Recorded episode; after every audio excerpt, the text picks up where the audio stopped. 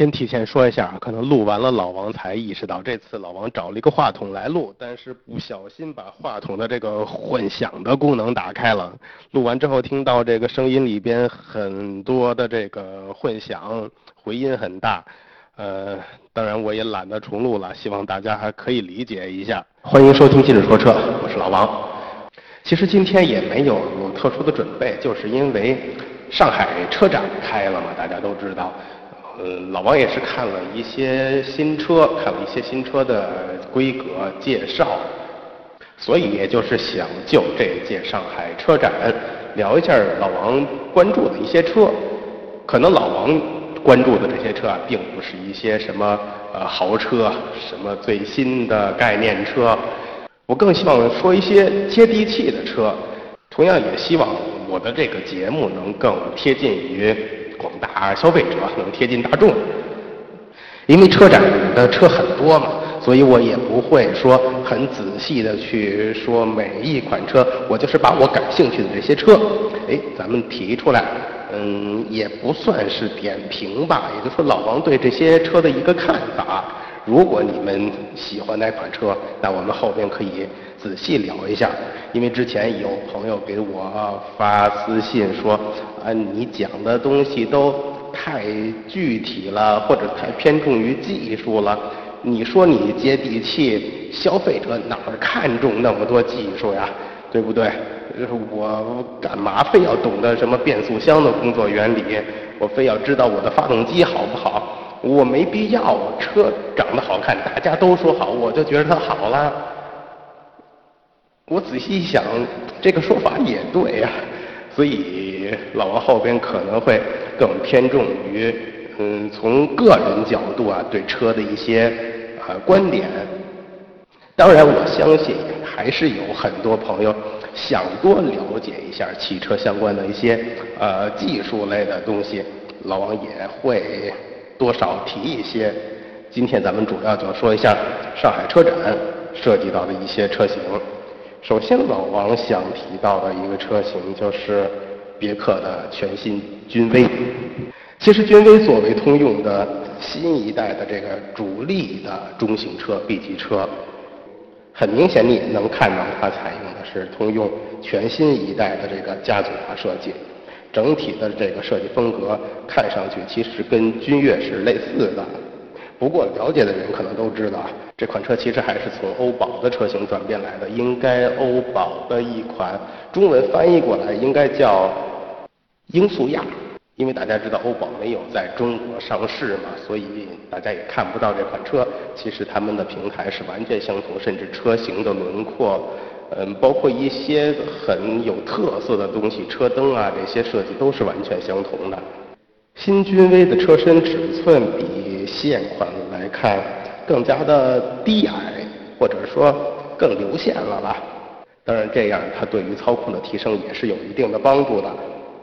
而且这个君威现在是用通用最新的这种模块化平台，贯彻了这个轻量化的设计理念。大家都知道君越都这么轻了吧？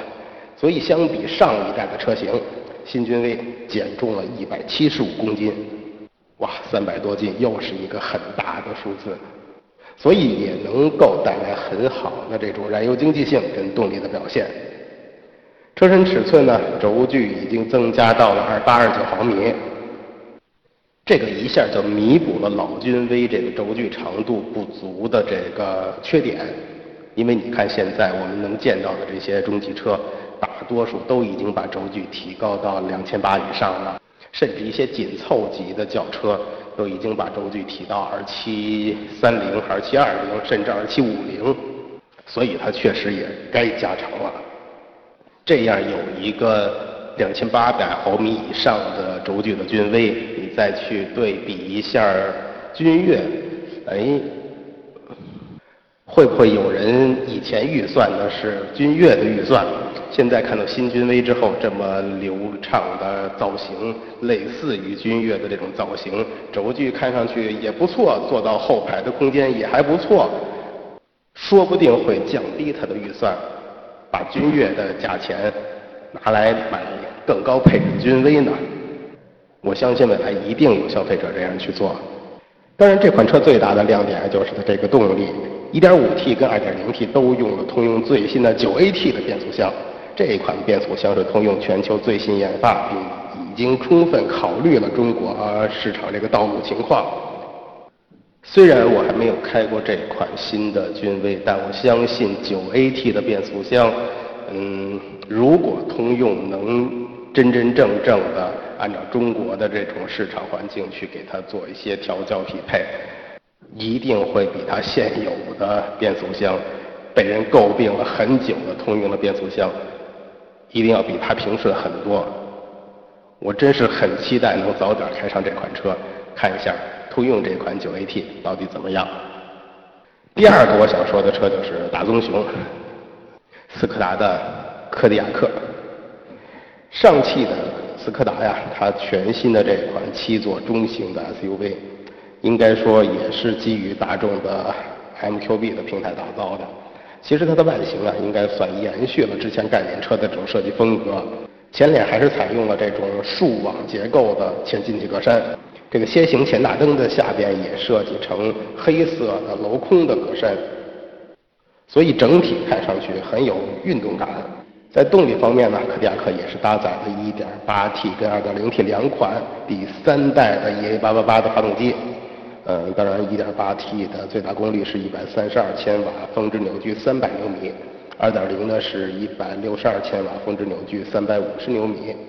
而且2.0的车型还提供了四驱的配置，不出意外啊，新车一定也是配备的七速的 DSG 的变速箱。但是这款大棕熊对斯柯达来说应该是意义重大的一款车，相比它这个同胞兄弟途观 L 来说，柯迪亚克的这个价格肯定会更亲民，毕竟它是以斯柯达的品牌出现在中国的汽车市场。我们看这次的价格是十八万九千八到二十六万九千八，但是现在来看呀，这个价格其实还没有真正去满足消费者的预期，品牌差异带来的这个劣势，我觉得还不足以用这个价差能去填补回来，所以在老王来看，嗯，大棕熊它还有一段优惠的路需要它走完。才能真正满足于中国的这些消费者。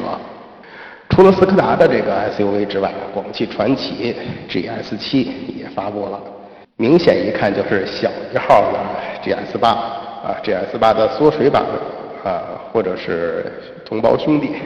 GS7 的高跟宽度都是跟 GS8 相同的，只是在长度跟只是在长度跟轴距上比 GS8 短了八十毫米。预售价是十五万五千八到二十二万九千八，我不知道大家看了这个预售价之后会怎么样，什么看法呢？大家在见到这个预售价之后都一致认为啊，这个预售价高了。你定这么高的价格，GS 八怎么办呢？GS 八现在卖多少钱？大家都知道啊。所以希望传奇在真正公布售价的时候。能给大家一个惊喜吧？我相信肯定不会是这个预售价去销售，那任何一个品牌也不会这样定价的。当然，说到国产的 SUV 品牌，就一定少不了说我们的这个全新的哈弗 H 六。H 六的队伍又庞大了，提前预祝一下哈弗 H 六啊，希望它这款车型能早日突破百款车型。新 H 六的售价区间是十一万八千八到十四万的六千八。新车在外观跟内饰上，嗯，拥有了比较全新的设计，提供了 1.3T 跟 2.0T 两款汽油发动机，一共六款车型。其实来说，这款车的话，内饰的变化应该说更明显，全新的这种内饰设计风格，嗯，确实给人一个焕然一新的感觉。中控台整体偏向于驾驶员这一侧，嗯，也算增加了易用性。但有些人可能不喜欢这种偏袒的偏角度的设计。虽然内饰整体采用了很多这种平直的线条，但看上去，嗯，也不算死板。而且新车还配备了全新样式的四幅多功能方向盘，看起来也很厚重。当然，哈佛的这个官方介绍说，H6 是基于全新的平台打造的。是集全新动力、全新安全、全新设计、全新技术为一体的四新之车，而且它的这个 1.3T 跟 2.0T 也是缸内直喷，并且是搭载了七速的湿式双离合的变速箱，也算是哈佛一个全新的动力组合。我以前一直觉得哈佛的这个发动机跟变速箱调教匹配的并不是很好。至于这款车，应该说这个新的动力组合调教的到底怎么样？我近期一定会去找一下这个车来试一下。除了动力之外，这个车身也是采用了激光焊接技术，高强度钢的占比占到了超过百分之六十五，也算是。不辜负大家对它的期望吧，毕竟有很多哈弗 H 六的忠实车迷，也希望他们能感受到 H 六一步步在成长，一步步在进步。同时，长城除了哈弗这个 SUV 品牌之外啊，又新成立了 V 的这个高端品牌、豪华品牌，而且 VV 七正式发布。V 的 VV 七售价的是十六万七千八到十八万八千八。长城的豪华品牌啊，价格出来，大家很多人都觉得确实比较便宜了，很便宜，比什么 CRV 还便宜，而且它还是有这么长的轴距，啊，很多人都说一定会大卖。但其实冷静下来，你仔细想一下，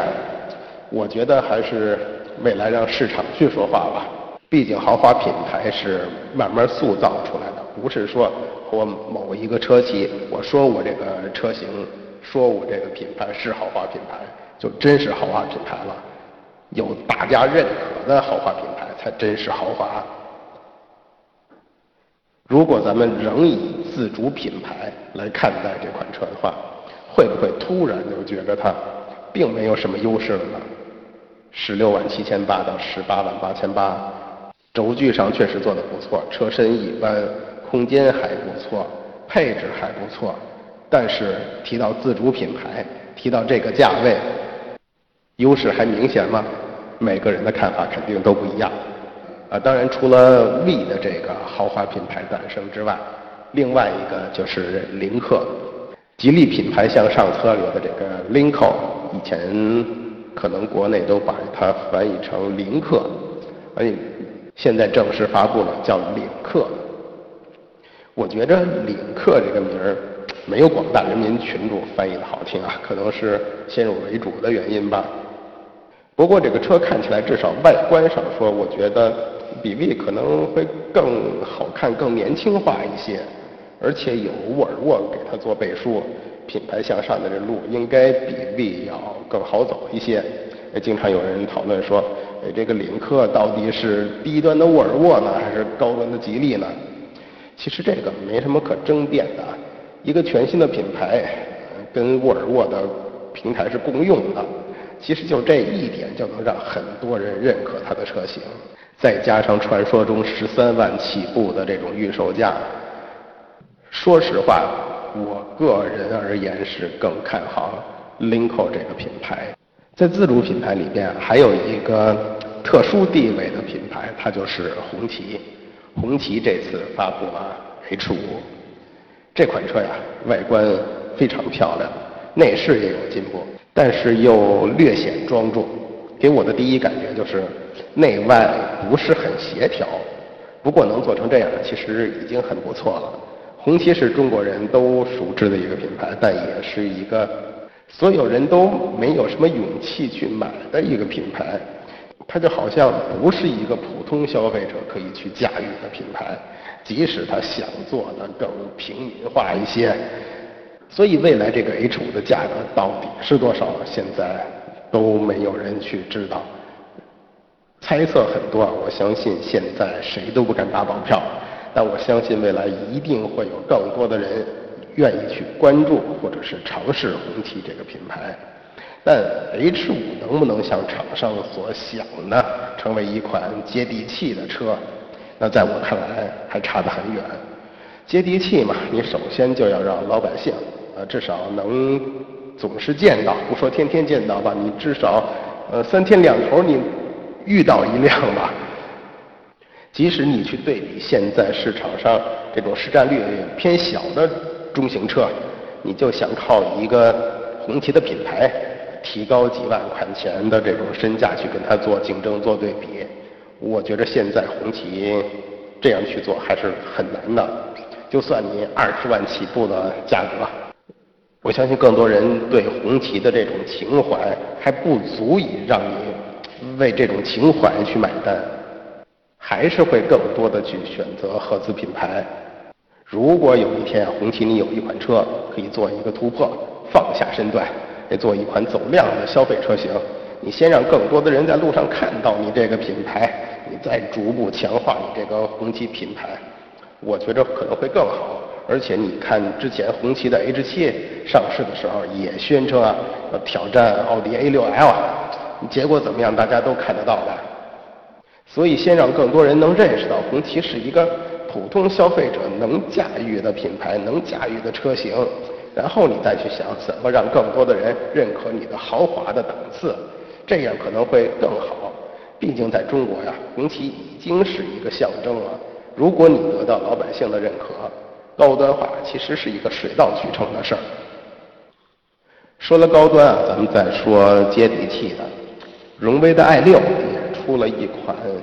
幺六 T，就是搭载一点零 T 发动机的车型。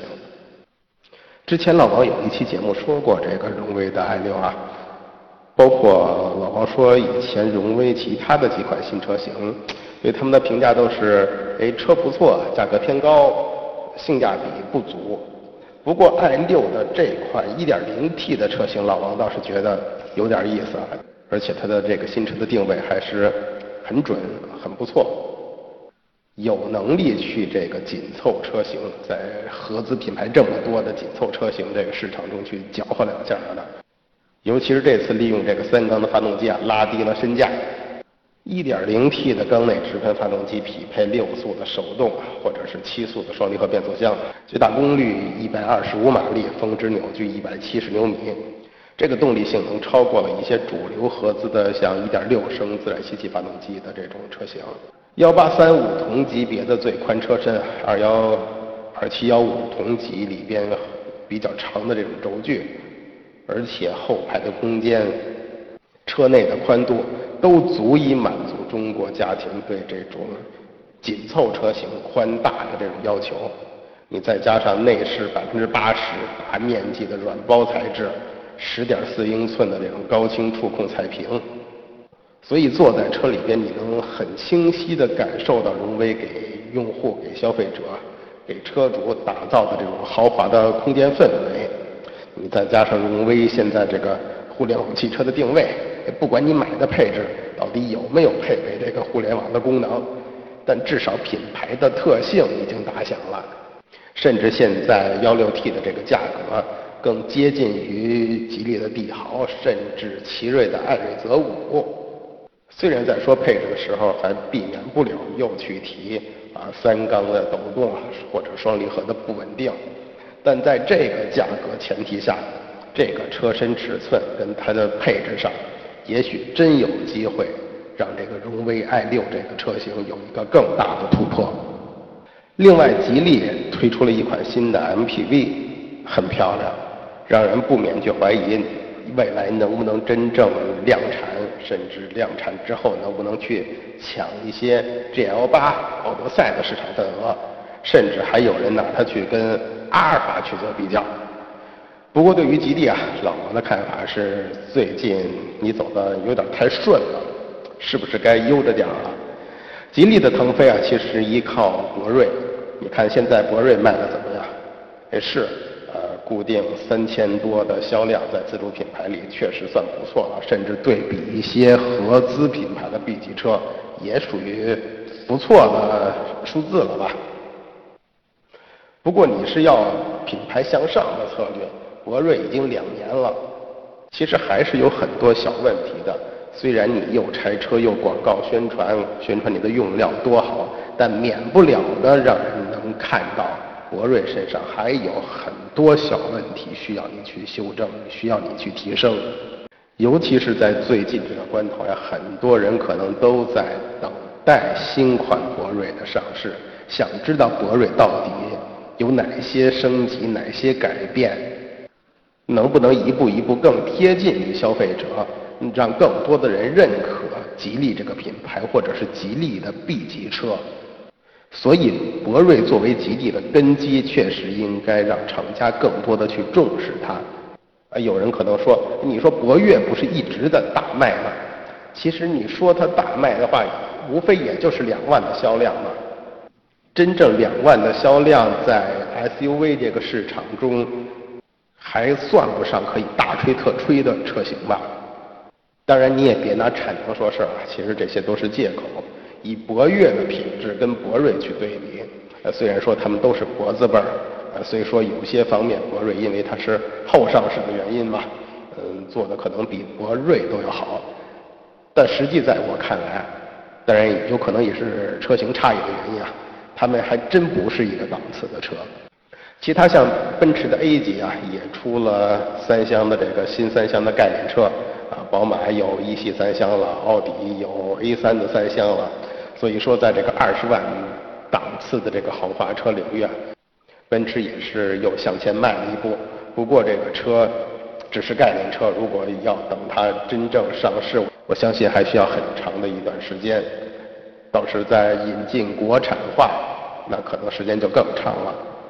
其他还有像比亚迪的王朝，啊，据说是奥迪的设计师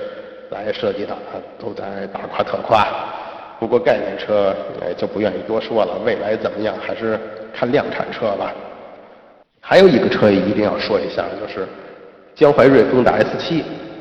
以前还真没太关注过 S7 这款车。大家都知道瑞风 S5、S3 可能卖的很不错，而且江淮还是自己有一定实力的。呃，虽然说以前出过一些小问题啊，不过哪个车企没出过问题呢？对不对？但这次的 S7 确实让我有点出乎意料。